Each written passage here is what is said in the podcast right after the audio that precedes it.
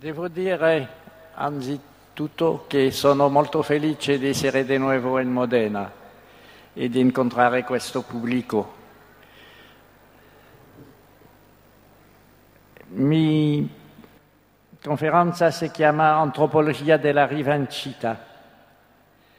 La competizione sportiva è un terreno antropologico.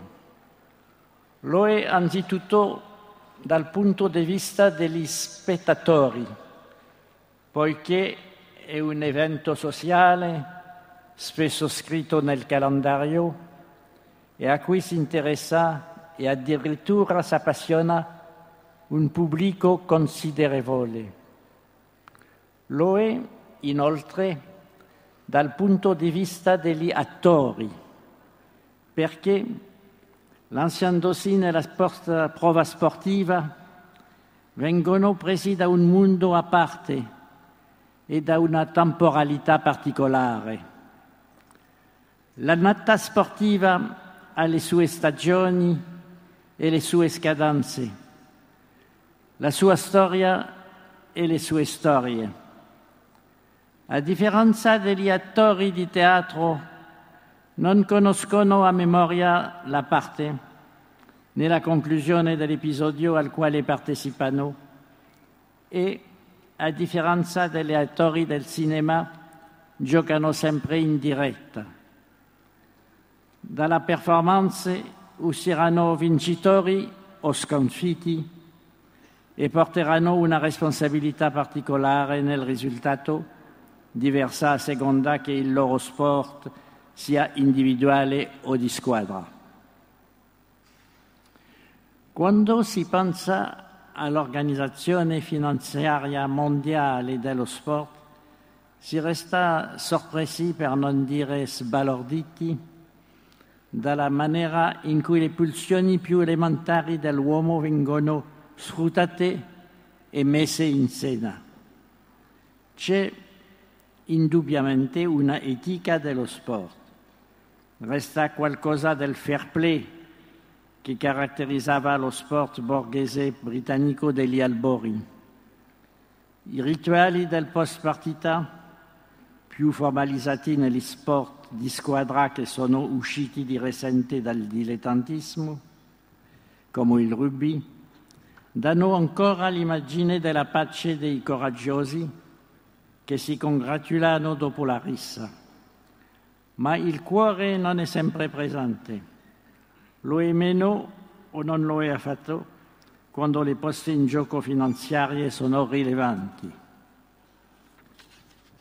Quanto agli spettatori, il transfer è totale.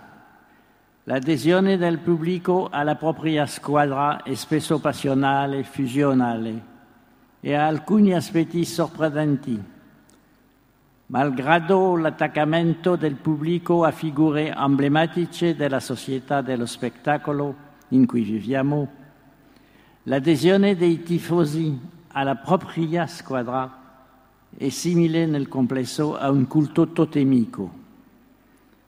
Vengono invocati e celebrati colori o figure animali Appena ingaggiato il nuovo giocatore giunto da Barcellona o da Milano viene consacrato parigino o madrileno. Le grandi squadre di calcio sono composte da vedette comprate a peso d'oro e a priori senza alcun rapporto con la città che una volta acquistati rappresentano. Forza Verdi, forza Rossi.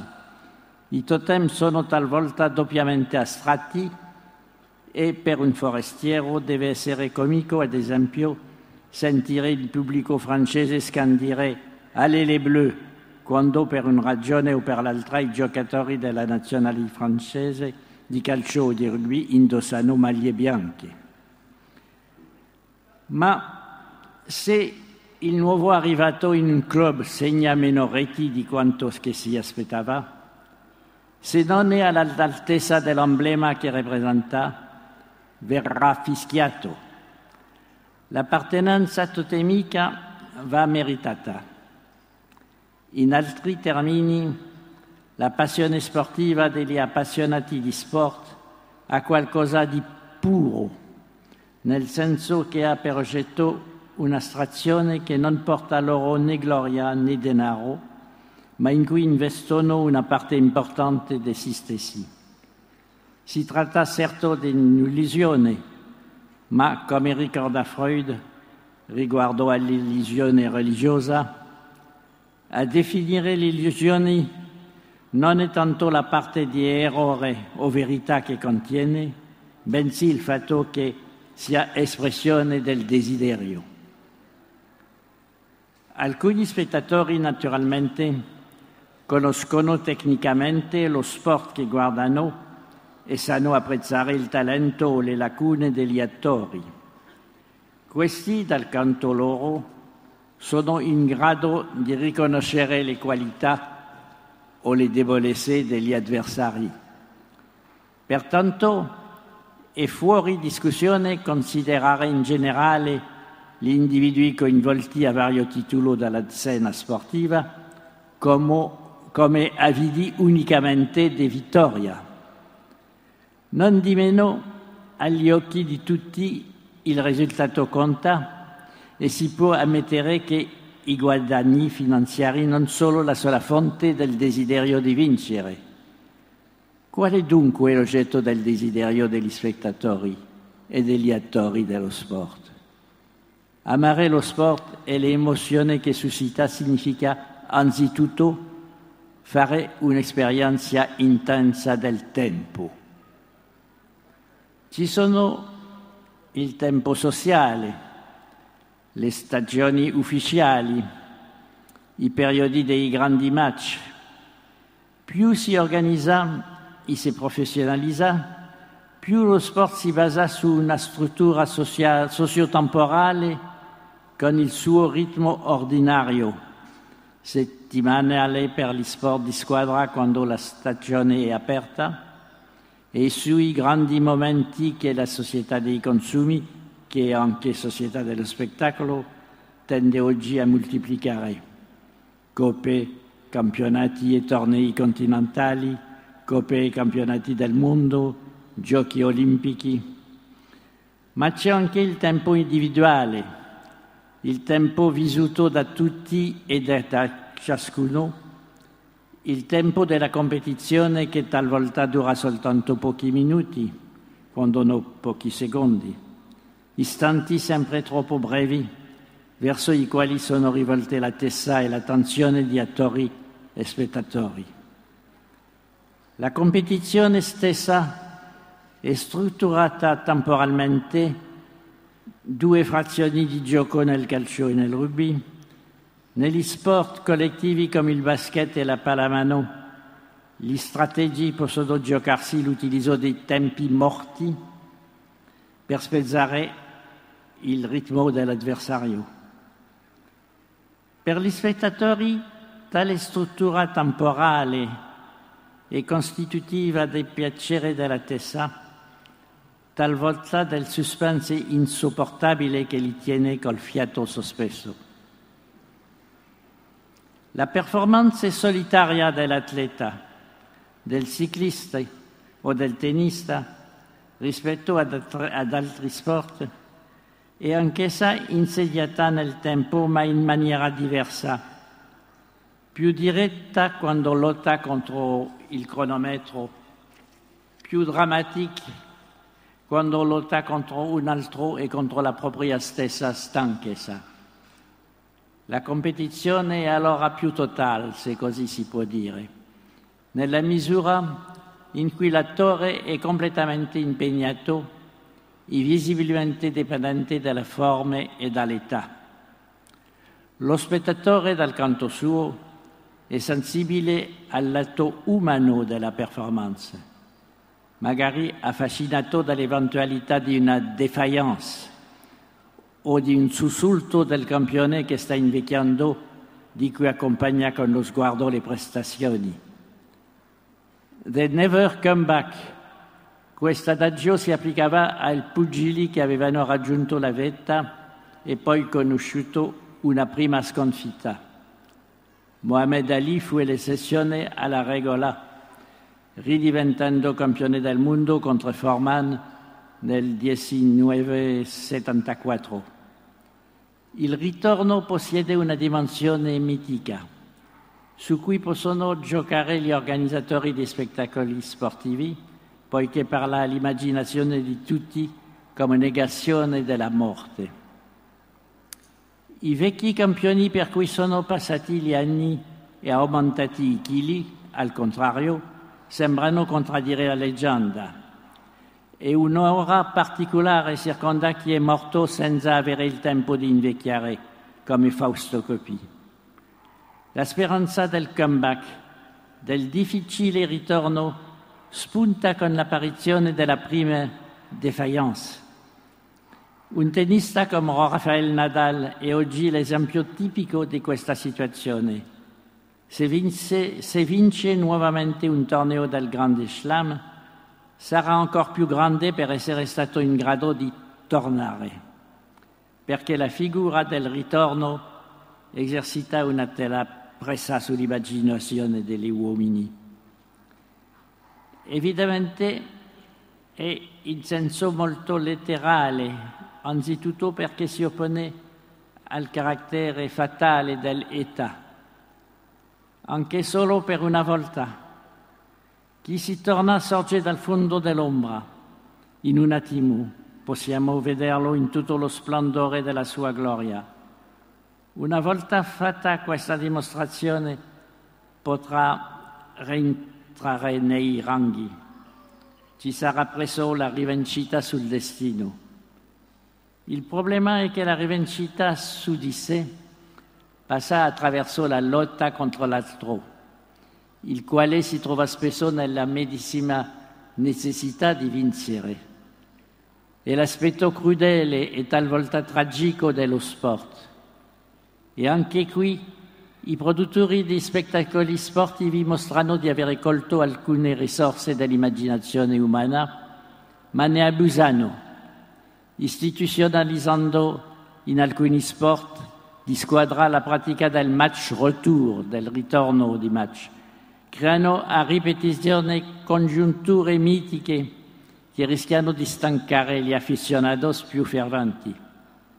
Tali configurazioni mitiche sembrano tuttavia ispirare il mondo che oggi più somiglia a quello dello sport spettacolo, il mondo politico. In Francia il presidenzialismo è iniziato con il ritorno in campo del generale de Gaulle. Era tornato per salvare la Francia dall'impotenza che attribuiva alla Quarta Repubblica. Il suo ritorno era la rivincita sulle dimissioni del 1946. L'Assemblea Costituente aveva la maggioranza assoluta di sinistra ed era orientata alla creazione di un regime troppo parlamentare per i suoi gusti.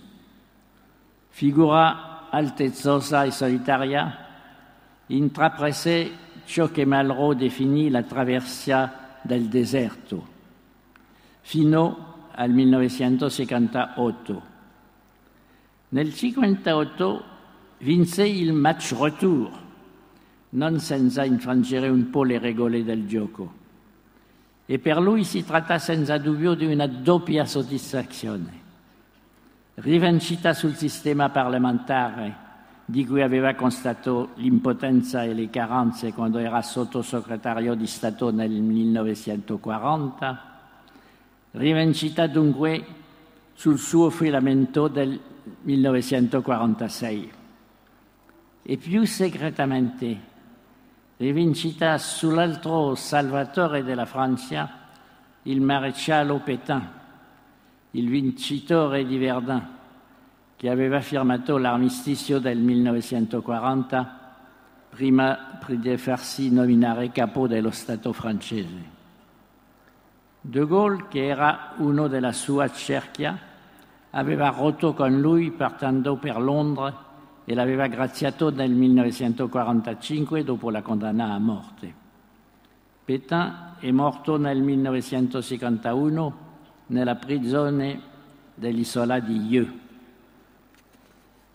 De Gaulle, che aveva trionfato alla liberazione, può ritenere nel 1958 e con l'avvento della Quinta Repubblica di essersi preso finalmente la vera rivincita e credere che sia anche quella della Francia. È Presidente della Repubblica in carica al termine di un duplice ritorno. In Francia i sette giorni di Napoleone sono il modello del ritorno insperato, drammatico e tragico.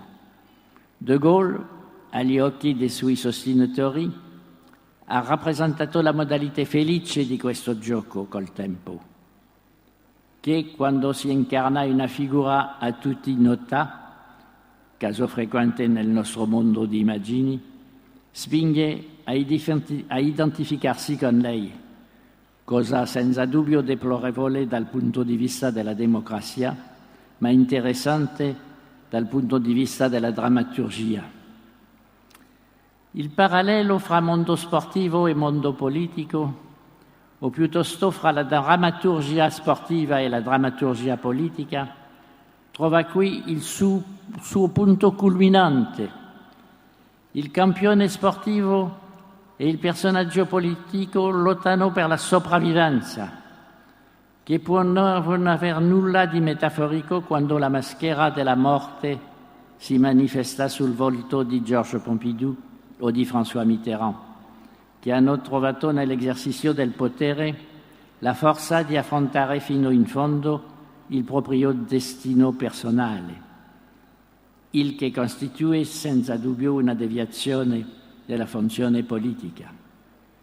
Ma la lotta politica è anche una realtà nel corso del quale si fronteggiano individui risoluti, inclini a espiare l'uno sul volto dell'altro il primo segno di stanchezza o scoraggiamento.